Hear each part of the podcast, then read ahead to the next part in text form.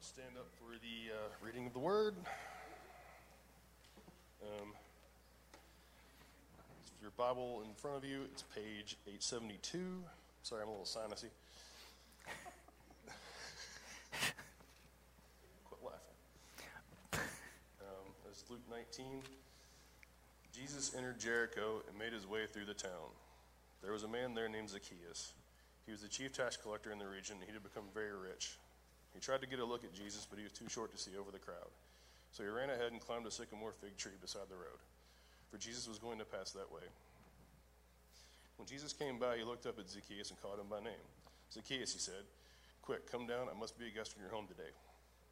Zacchaeus quickly climbed down and took Jesus to his house in great excitement and joy. The people were displeased. He has gone to the be the guest of a notorious sinner, they grumbled. Meanwhile, Zacchaeus stood before the Lord and said, I will give half my wealth to the poor, Lord. And if I cheated people on their taxes, I will give them back four times as much. Jesus responded, Salvation has come to this home today, for this man has shown himself to be a true son of Abraham. For the Son of Man came to seek and save those who are lost.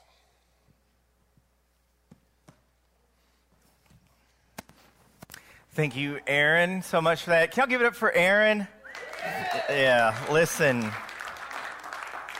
Uh, Aaron and his wife Jessica have been coming to the church for a little while, and I have the pleasure of him being in my growth group. And if you do not know Aaron, someone that is just full of joy, quick with a smile, fast with a laugh, I, encourage you to say hello. Thank you so much for that. I really appreciate you uh, reading that for us. So, if you don't know me, my name is Joe. I'm one of the, the pastors here at Hope City Church, people that are watching online as well. I'm just so thankful uh, that you're here with us today, that we got to sing some songs of worship together, shake some hands, hug some necks, maybe see some people we haven't seen for a while, and also to open up God's Word and not only learn something today, but also to be, uh, to be inspired. You know, just thinking about the last couple weeks, about what's been going on in the church, and just hearing stories of people, I'm just so incredibly proud of all of you the people that have been making sacrifices with their schedules, been, been changing their lives to come to either be in a growth group or make it important to be in church. And so I'm just incredibly proud of what God's doing in your life. I'm grateful for that. I'm grateful for what He's doing in my life and the people here at Hope City Church. And so, again, I'm just so glad uh, what God is doing. Can we just give God a hand of praise for what He's doing today?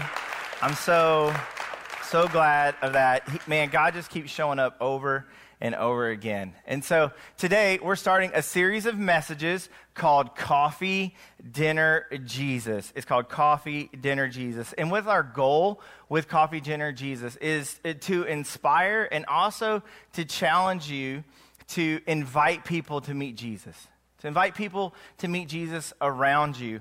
And know that like when we come up here, uh, you know, I speak for myself and, and, you know, anybody that steps in this pulpit to preach and to talk to you guys is that we're not here to give you information.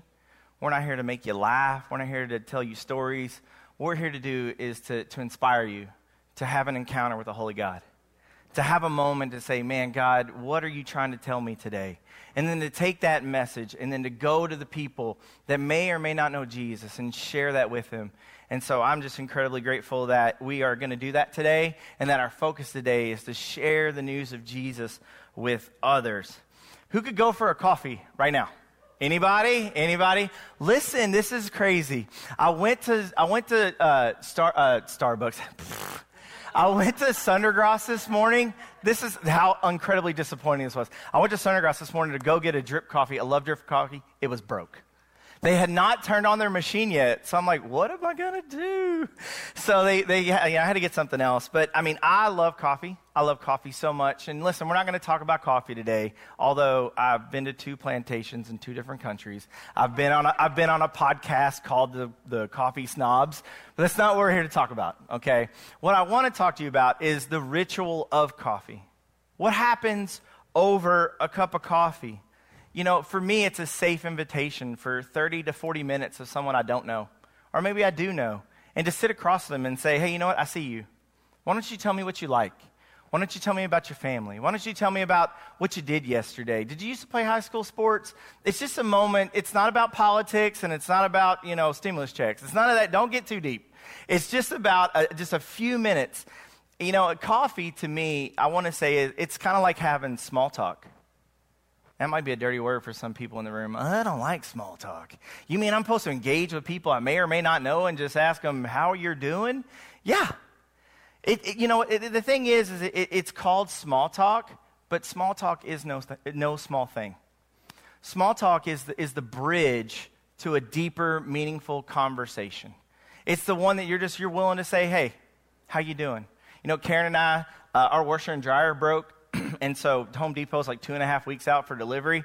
So I got to be like an awesome husband. I, I took my wife someplace she's never been before, super exotic place the laundromat. so we go to the laundromat, and I was like, hey, we should go somewhere fun. So we went to the one in Iroquois Manor, and it's like the international laundromat. We had a blast. Well, I did. Karen was in her phone like this, and I was like, oh my gosh, you've been to laundromat? How are you doing? And then talked to this lady and that person and the worker, and then the lady that I really had a conversation with was like, hey, listen, I haven't been to laundromat in two and a half years.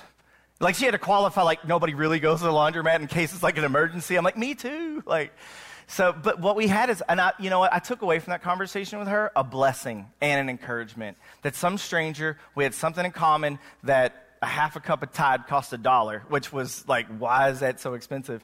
But we were able to just have this common bond. I didn't get to talk to her about Jesus. I didn't get to talk about her family. But you know what I did? Hello, I see you. You see me. How are you doing? And that gives me courage for the next person that isn't going to bite my head off, that isn't going to yell at me. So that's what I mean by when I'm saying coffee. It's just this opportunity to have to have a small conversation with someone. The next thing we're talking about is dinner. Who likes to eat? Anybody? Depending on what time you ate dinner last night, or if you skip breakfast, you're probably wondering, how long is Joe to go? Yeah, I mean, there might be people in the front row with stomach rumbling. I don't know. So, what, what I'm talking about when I say dinner, I'm not talking about how most of us in our culture experience dinner in a drive through on a Tuesday between dance recital and, and, and hitting practice. That's not what I'm talking about. So often we're so rushed, we're just trying to like sustain our bodies. But when I say dinner, I mean like intentional time, slowing down and saying, hey, Kenneth, I know you. Why don't you come over to my house? Why don't you? T- I know you have. I know you have three kids. I know you work. But like, what makes you tick? And and dinner is more of an investment of your time with someone else.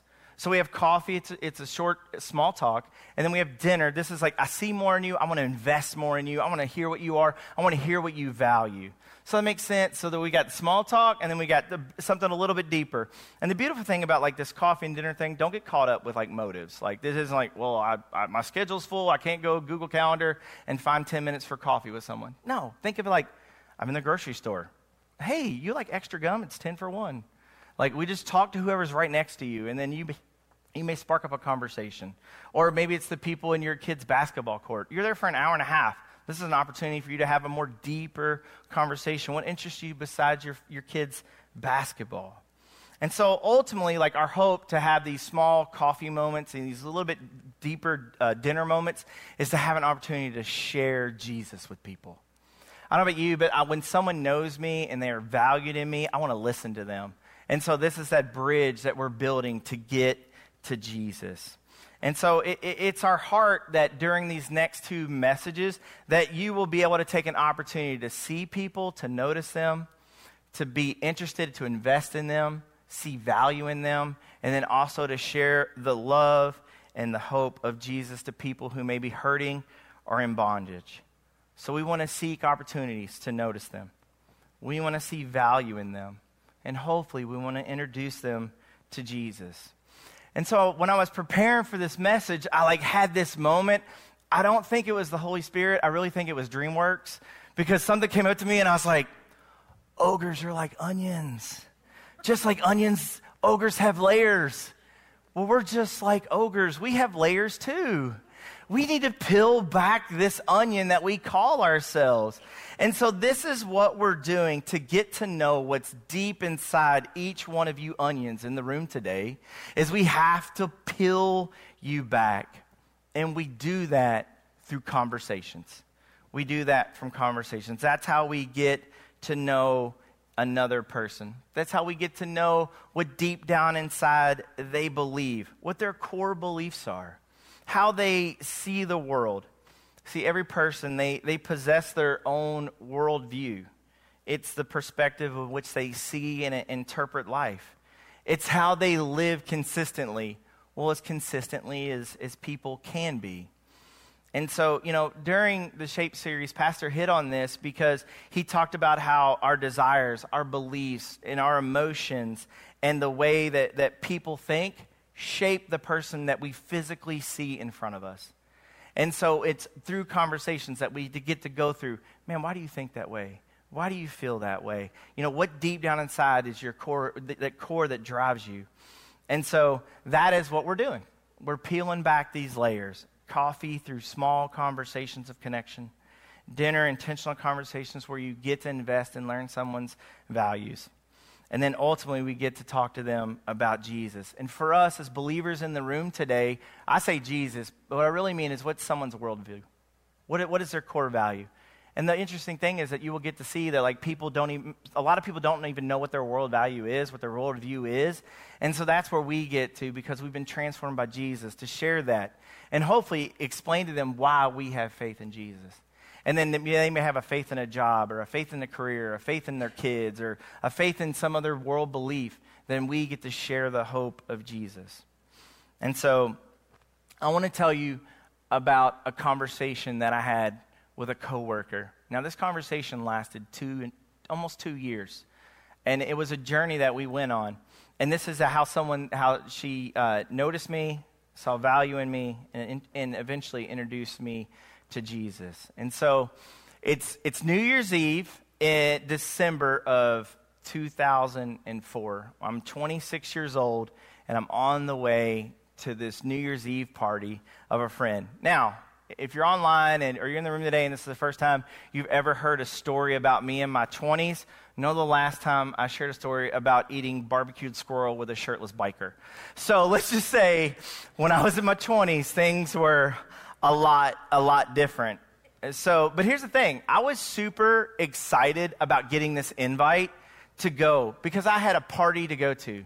I had a place to be at. I had people to hang out with, and I had the new year to ring in with someone. Because, see, most of the time I was spending my days at work. I worked a ton. I was on a track to just work, work, work, work, work. I'm going to be in management. I'm going to do all the things. I'm going to work. And then I lived in my mom's basement because I was 26 and why not? And I didn't pay rent. I was just I was saving a lot of money. And then I had this on again, off again girlfriend. And at the time, we were off again. And so this invite to this party was at a perfect a perfect time. And I remember talking to the host, and, and she was like, Hey, I'm so excited you're coming over. And I was like, Well, what do you want me to bring? What do you want me to bring over? And she's like, It doesn't matter. You're our guest. You don't have to worry about bringing anything. Well, it's 04. I'm super pumped. I'm like, I'm going to bring over something totally awesome. And so I stop at this thing called Papa Murphy's. See, like back in the day, that was awesome. And I'm like, like Papa Murphy's, like, you know, the place that sells raw pizza for a dollar less than a cooked one that they bring to your house, but then you still have to cook it at home. And I was like, this is awesome. Well, I pull up, I'm late because Papa Murphy's took forever. They didn't even cook it. But like, I pull up, and this house is an amazing scene. I walk in, there's ribbons, streamers, balloons, there's a spread of food on the table that was we would call it a charcuterie now, but that word didn't exist back then. It was just a spread. And I was like, oh my gosh, these people are so excited that I'm here. I'm so excited that I'm here. And I get this, this stack of raw pizzas. I'm like, hey, how are we doing? Well, this New Year's Eve party that was hosted by a single mom that had four kids in elementary school. And, and here I am trying to strive my way through uh, middle management at, U, at UPS and I'm just a disaster. I didn't know Jesus. My hurts, my past had me living this awful, self destructive lifestyle. And there's this single mom with, with four kids in elementary school and says, Hey, you know, you should come hang out with us. You should come and spend some time and ring in the new year with me. And I, you know, I, I think about that now and I'm like, man, it, it must have been Jesus that explained the kind of relationship we had. There was no way in the world I would have invited myself to the party. My habits and, and my, my problems that I was working through were causing me at that time in my life to lose so many of my lifelong friends. Friends I'd known since I was eight, nine, ten years old did not want to associate me, but with this, this mom that with these kids were like, hey, Joe, why don't you, why don't you, you come over? And it was just, it was just amazing that, that, that we were have an opportunity to meet and she wasn't pushy. She wasn't gospel centric. She was just someone that saw me and knew I was hurting. She saw me and knew that there was something missing. She saw me and knew that there was something else in, that I needed inside of me. And, and, and so the thing that I take away big from this story is I'm sitting there in this living room floor and we're watching Three Doors Down at, you know, Dick Clark's New Year's Eve rock and roll thing. And we're, we're eating Papa Murphy's pizza and her little kids take construction paper and they, they cut out these paper crowns. And her little daughter comes over and she puts it on my head and she says, You know, Joe, you're royalty. You are a son of a king. And, you know, I grew up in a home that taught me to have a supercritical eye. I can pick out a mistake a mile away. I can find everything wrong. I can tell you everything I've ever did wrong. I can tell you everything you did wrong. Like, but you know what that kid did?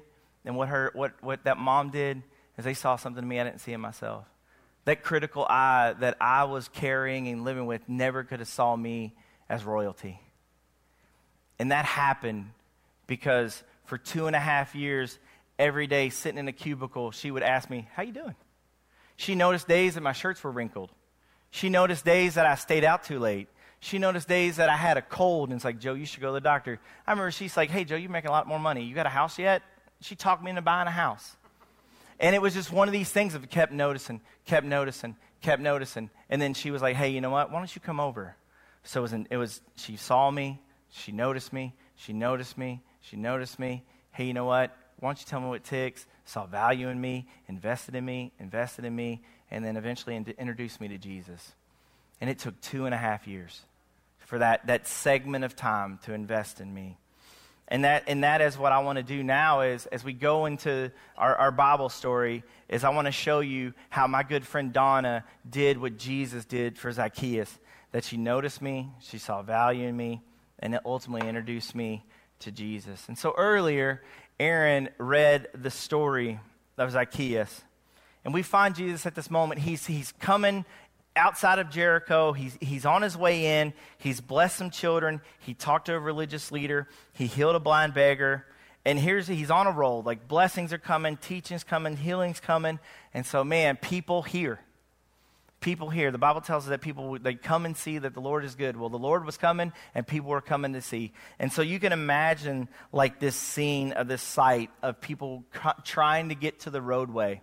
And we see Zacchaeus' response I'll read it to you here. It, it's, in, it's in verse 3. It says, He tried to get a look at Jesus, but he was too short to see over the crowd. So he ran ahead and climbed the sycamore fig tree beside the road, and Jesus was passing that way.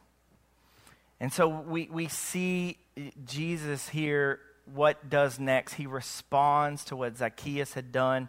And when Jesus came by, he looked up at Zacchaeus and called him by name. And so the first thing that, that we see in the story is that Jesus, he noticed Zacchaeus. See, there's this huge crowd. They're pushing, they're trying to get to Jesus. There's this, amer- there's this amazing healer, this amazing teacher that's coming through. People are dragging their sick and weary to get to Jesus, just to hope to have a touch. There are religious people that are trying to get, they probably have questions, they've never been an answer. Let me get to them. But what about Zacchaeus? what was his motivation for seeing Jesus that day? If we think about Zacchaeus, he was successful, he was ambitious. He wasn't just an important person. It says that he was the chief position. He was the highest position at his job. So the text tells us that he was rich. He had status and reputation in his community. What else could this guy want? Why was he pressing in to go find Jesus? See, we, we really don't know what's going on inside of Zacchaeus. Isn't that true about everybody around us? We really don't know what's going on inside of them. You see them and you're like, well, they're perfect. They're awesome. They don't, I have nothing to offer them. You, so we never know what's going on in the inside. See, there were literally things that drove Zacchaeus up a tree.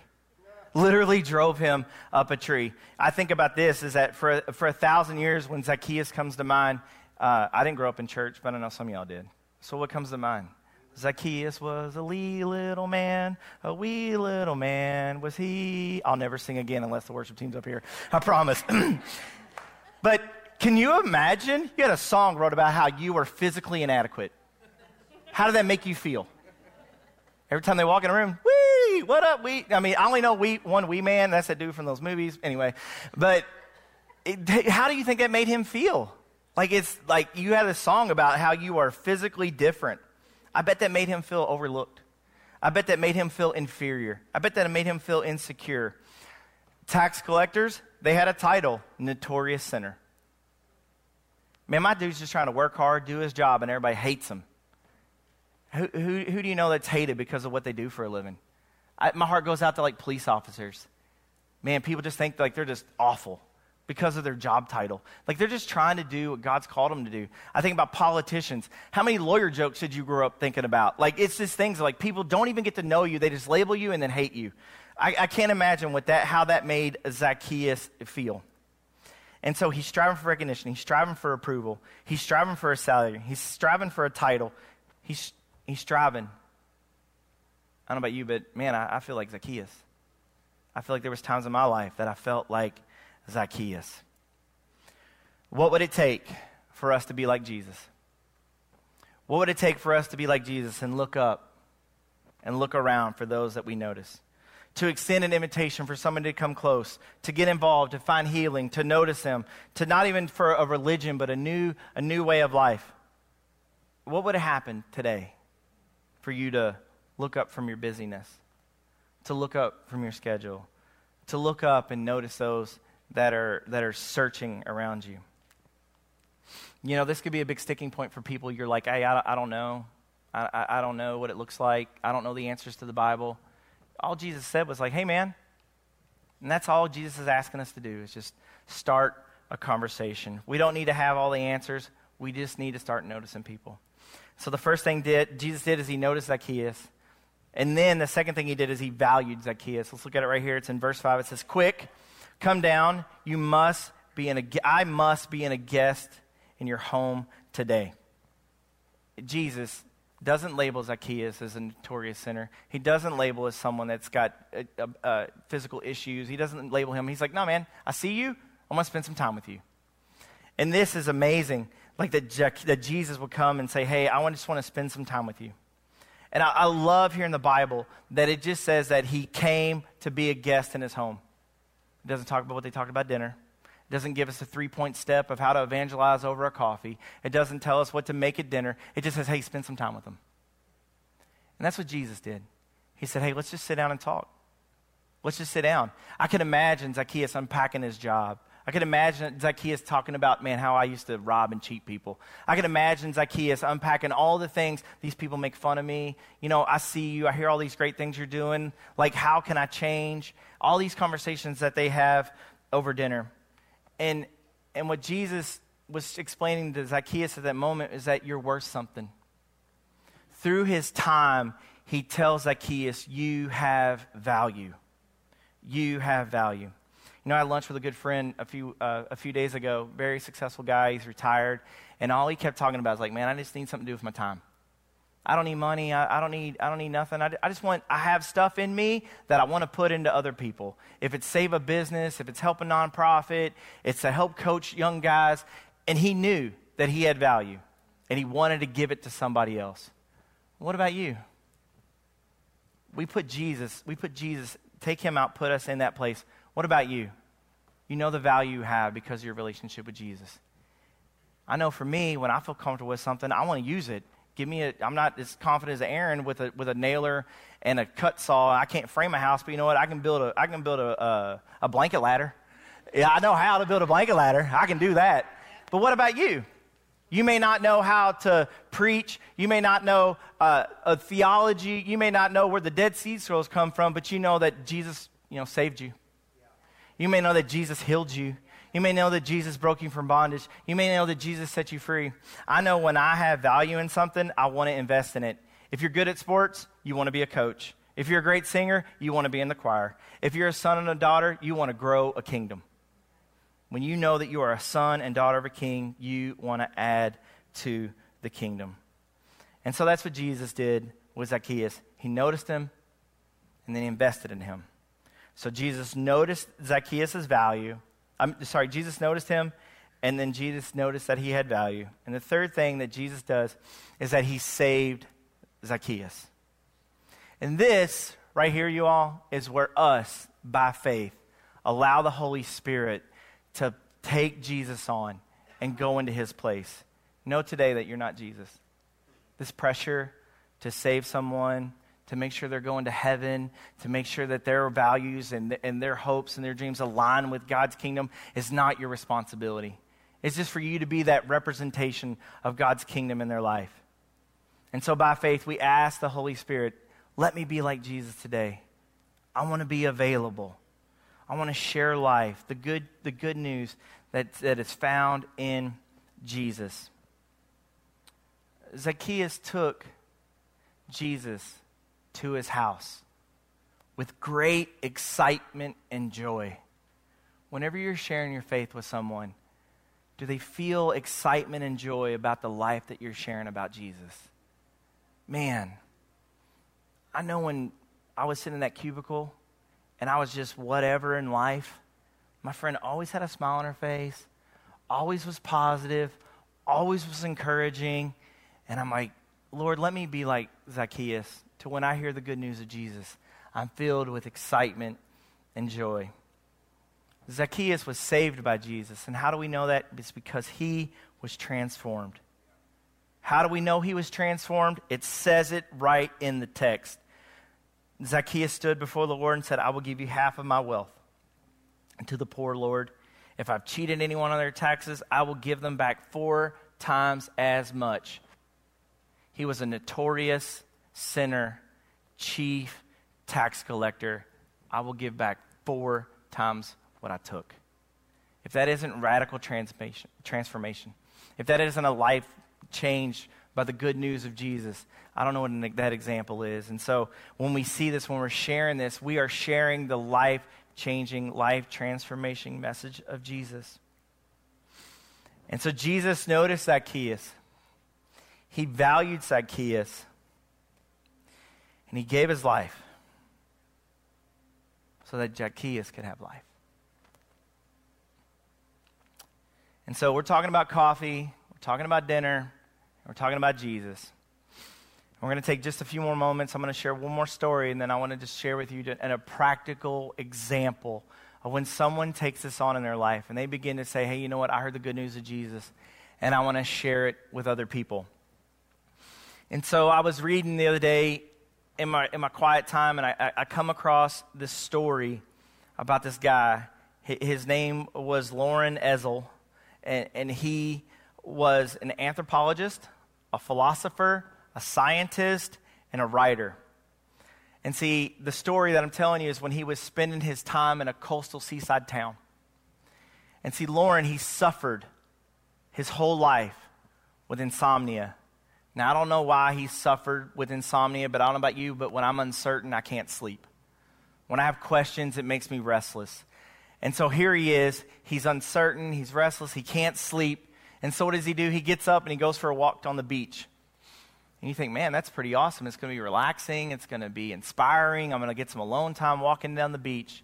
And Loren takes off and he walks down the beach and he looks up and he notices these people. And they're collecting starfish on the beach. They're picking them up and they're stabbing them, put them in their pocket, they're stabbing them, putting them in a bag. And these people are collecting these starfish to eat, to dry out and sell to uh, tourists, to use for whatever they use starfish for, maybe bait. And he thought, in his scientific, anthropological mind, isn't that just like life? Always choosing death. There's no hope. On the other side of the breakers, there's someone picking you up, and just pushing you into death. It's natural selection, there's no hope. And he went home that night and that day, and the next morning he woke up a little extra early just because of ins- insomnia. And he walked the beach just a little earlier that next morning, and he saw one lone person. One lone person picking up starfish. And he thought, isn't that just life? Here's another person. But that person was different. They were picking up the starfish and they were looking at them and they were alive. And that person, no matter, all they was just one person. And they kept tossing the starfish, back over the breakers, choosing life over death. And he thought to himself, man, that one person is only making this one difference in this one starfish. And it made him think, well, what about this holy God of all of creation, that his nature was different than nature? Instead of choosing death and choosing no hope, he was a loving, compassionate God that showed mercy. And that example of, I'm going to do what I can with the ones that are in front of me. I'm going to pick them up. I'm going to say hello to you. I'm going to do what I can. You know, there may be eight people coming behind me calling out death, but the ones that I can get to, I'm going to share hope. I'm going to share mercy. I'm going to share compassion. I'm going to share life. You know, in, in Mark 5:19 it says this. Jesus told a man that was bound by demon possession. He, he frees him of that and whatever demon possession meant back then, mental illness or who knows what it was, he freed him from that. And he told him, he said, Now, your home and your family, go to them and tell them everything the Lord has done and how merciful he's been. And so now I want to do what Jesus told that man to do. I want to show you what that star tosser guy did in a very practical way. I want to invite uh, our friend Melissa Manning to come up here. Melissa, can y'all, hey, listen, she's coming on stage. Y'all get it for Melissa.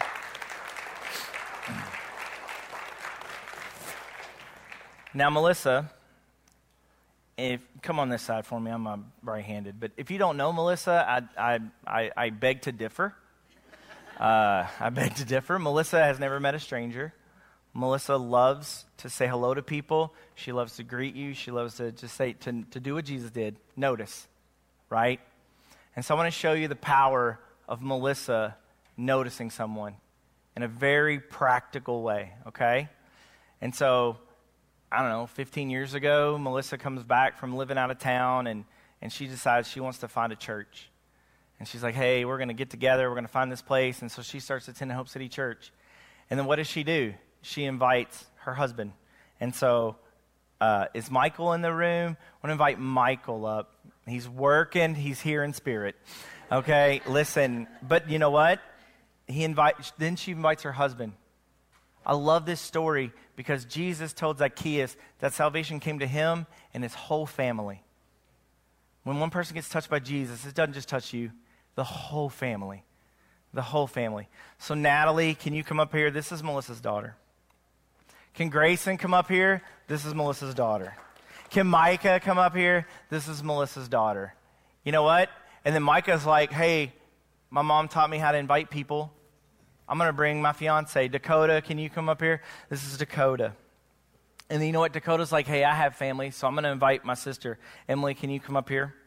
Y'all are gonna, we're going to fill this joker up. So let's go this way over here. Melissa, you stay with me. But you see this. You see what's going on in Melissa's life. She knows what God has called her to. She knows that she's different. She knows that she has value, and she wants to share with the people around her. But you know what? Melissa's like, hey, God told me that salvation is going to come to my family, but you know what else? There's other people in my family. So, so Mary Jessica, can you come on up here? She invited her niece. And then she's like, I'm not done. I'm going to invite I'm going to invite my, my uncle and my aunt. So, Steve, Pam, can you guys come up? Steve and Pam Ryan, they're going to come up as well. And you know what? They also invited a friend of theirs, uh, Karen uh, Kiesel. And so that she's going to come up as well. They're making their way, y'all. They're coming. Listen, and here's the beautiful thing about that is that salvation starts with Melissa and, and the beautiful work is, is that it, it, it keeps going because Karen brings her husband, Coach Pat. And, and, and Coach Pat is a, a, beautiful man, and we're so glad that, that he's here. And then Pam and Steve also invite their sister. They bring up Mary Jane. And Mary Jane in, in, invites Donna. And then she also invites her niece, Shannon. And Shannon invites her her uh, her boyfriend. If y'all don't know if y'all have met Damon, anybody know Damon? I love Damon. Damon's face, he's over serving donuts in the Hope Team room, and I'm like, man, I love you, dude. He gives the biggest hugs. He's a car salesman. He's super charming. And you're like, man, God's done amazing work, amazing work in your life. But you know what? Shannon just didn't invite Damon. He also invited Marcia. You know what I love about how, how like having family and friends and people invite people? You know what I love about that? Marsha's my neighbor now. And I heard her one day go, Hey, Pastor Joe. And I was like getting stuff out of my car, and I was like, wow, Melissa. Jade, this is, uh, this is Marcia's daughter. And then they invite their friend Tina to come as well. She, she was part of, part of that invite. And then uh, they brought their friend Kristen, Kristen Estes. Uh, we love, we love Kristen. She is a, a great joy. And then she also brought her son, Spencer. Uh, here comes Pam and, and Steve. Just that's people that are connected to Melissa's tree. And then Melissa's like, hey, you know what, y'all? I know I've, I know I've got like half the neighborhood, and I know I've got some friends, but there are other people that are in my house. There are other people that need to hear the good news of Jesus. There are people that are in different stages of their life that still need to hear the hope of Jesus. And so Melissa invites uh, her cousin, Katie.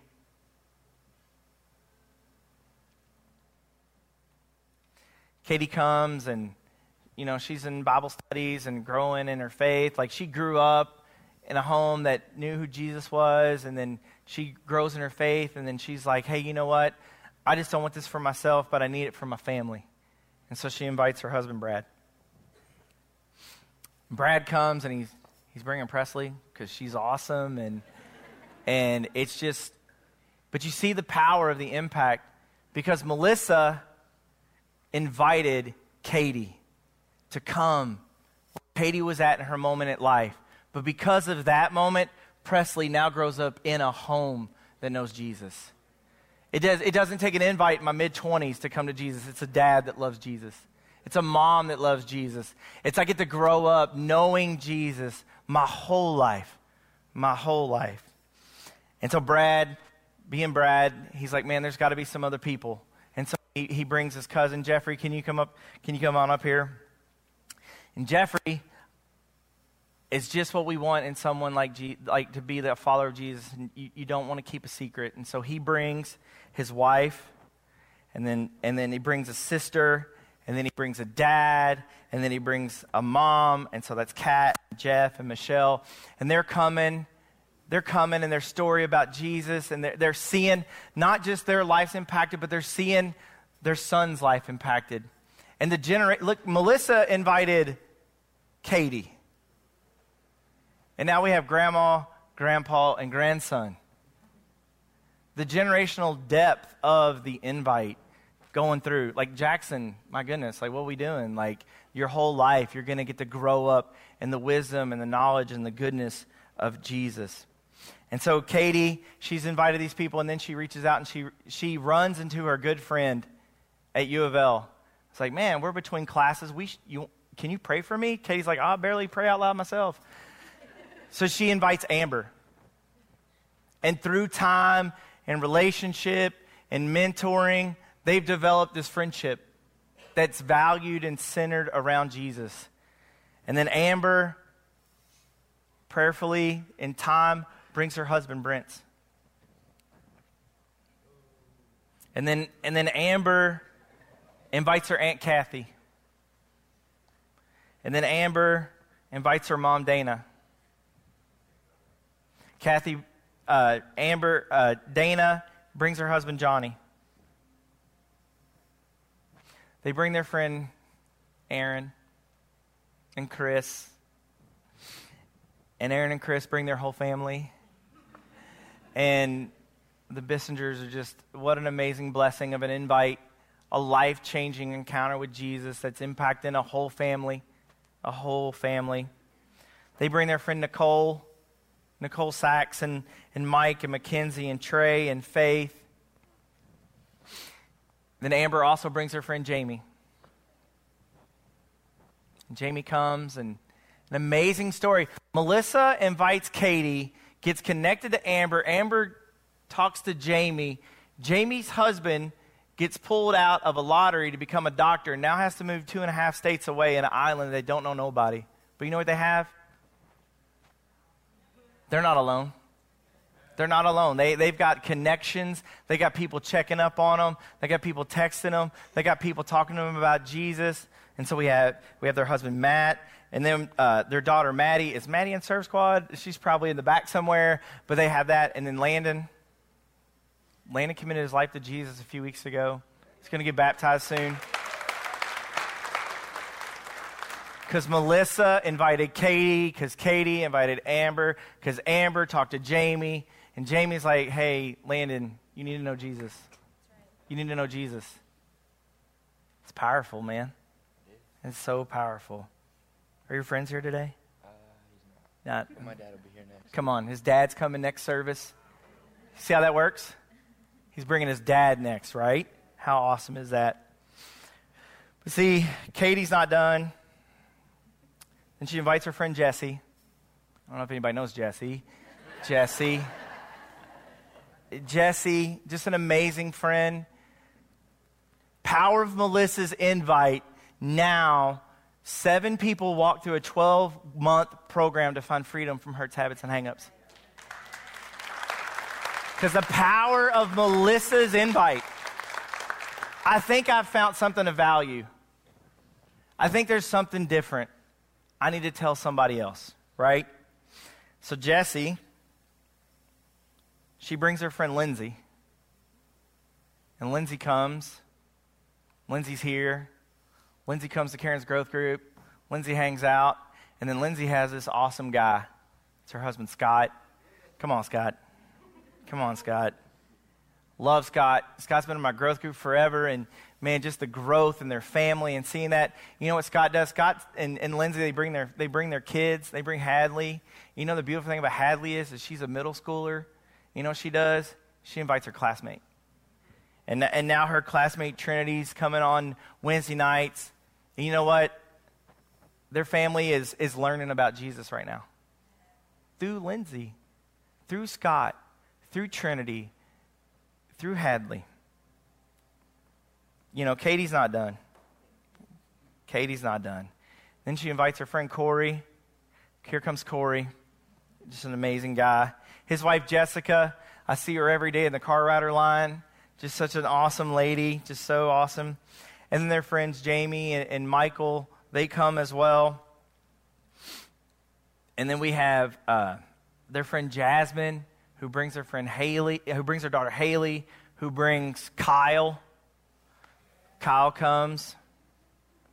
You know, Kyle just doesn't come by himself. Kyle brings his son Dylan.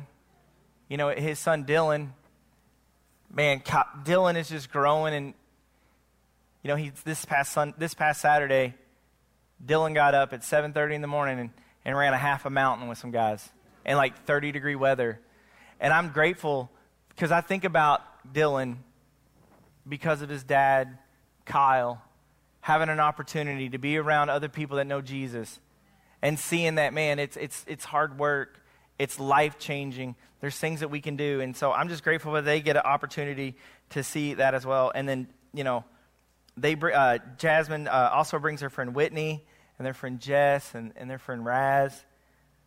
But then Melissa's like, you know what I got? I don't have just one cousin. I got a lot of cousins, but I have this, I have this other cousin, and that's Allie. And then she brings, she brings Allie.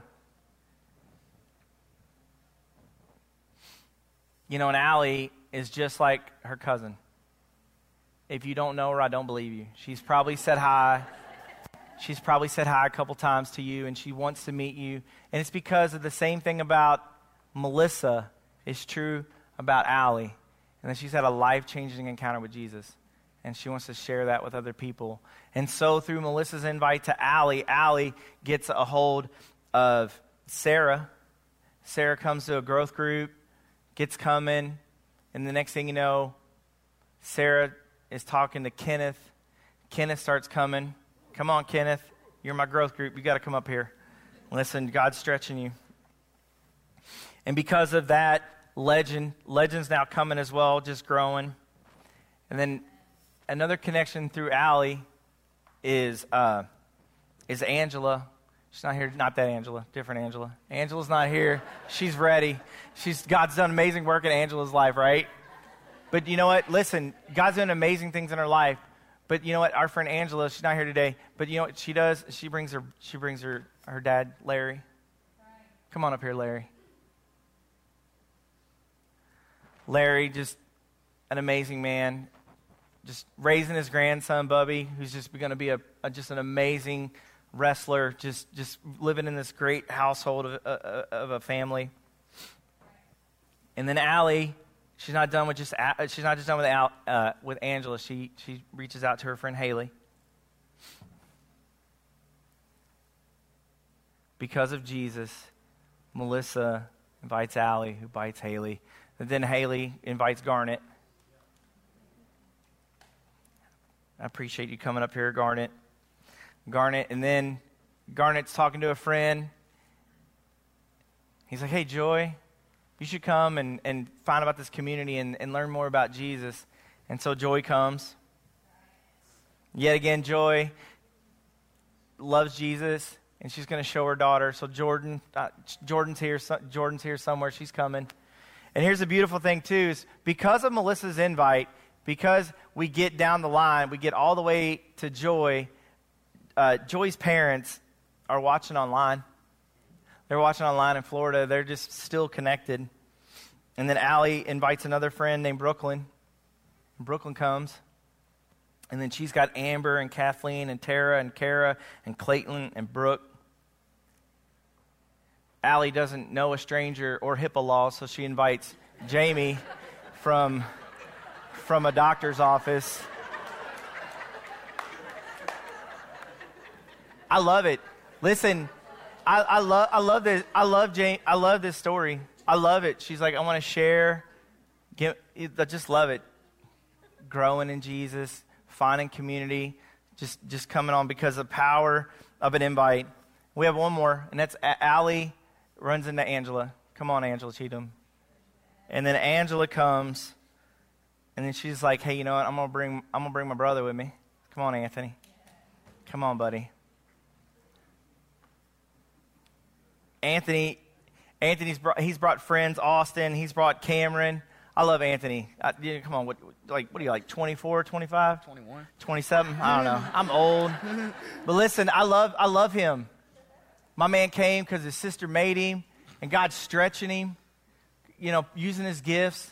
He's grown so much in wisdom, he's grown so much in courage. You see him every couple months getting closer and closer to that microphone. Like my man, and, it, and God is using him. I'm not, being, I'm not being coy. It's so true.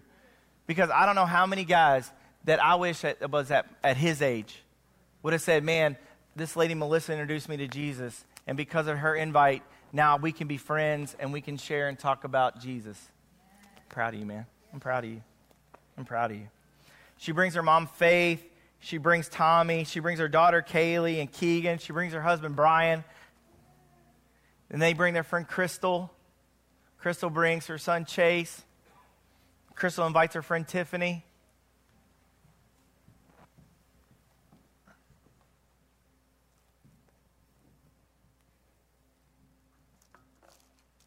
There are like there are like 93 names on this list.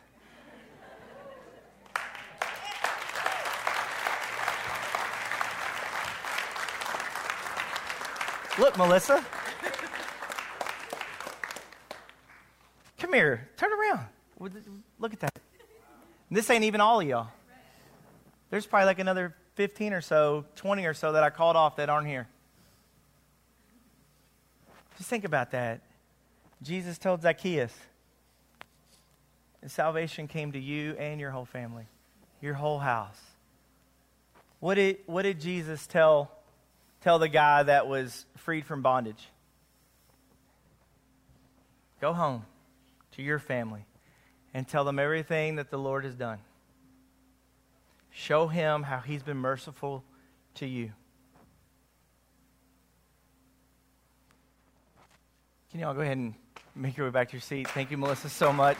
Thank you.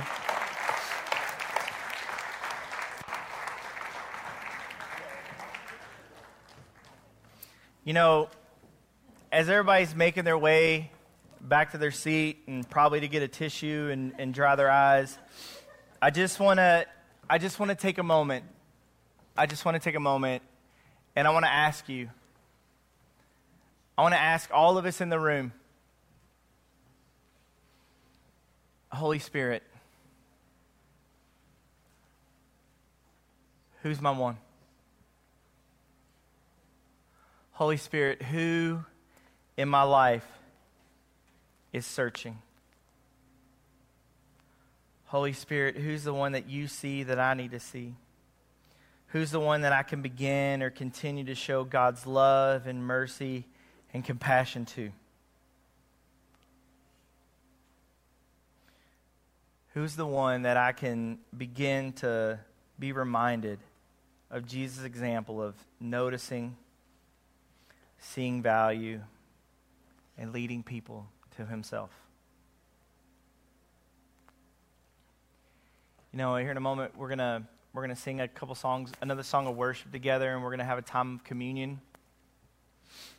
But don't pass this moment. Ask God right now, put someone on my heart. God, put a burden on my heart so big that it'll last two and a half years to be able to get to a place where I can tell them about Jesus. And we're going to come and we're going to take communion together where we are able to be reminded of Jesus' body broken for everything that we've ever done wrong. We, our body's broken for every sickness that we have to endure. And then we're also reminded of, of Jesus' blood that was spilt for us that gives us the covenant, the new hope of a life with God forever and forgiveness of sins. If you're not a believer or follower in Jesus or you don't feel comfortable taking communion, you can let this moment pass you by and stay in your seat. But we just want to encourage you over these next few moments to, to pray in your seat, come up and have communion. And also, our, our prayer team is going to come down here. And maybe today you want to pray with our prayer team in agreement for that person or those people. Or maybe you want to pray for yourself and say, Jesus, I'm on a limb and I'm ready to come to you. Wherever you're at in these moments, let's just have our heart say, Jesus, I'm available. God, I just thank you for this opportunity. God, I thank you for people that have your heart. God, that, that notice people, that invest in them and see their value. And God, ultimately, that through the power of the Holy Spirit, come into a relationship with Jesus. And so, over these next few moments of worship and time together, God, I just ask that you would just be in our midst, in our presence, God. God, give those that need boldness and courage to share their faith to do that, God.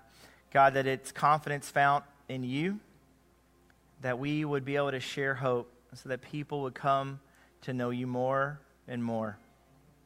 Amen.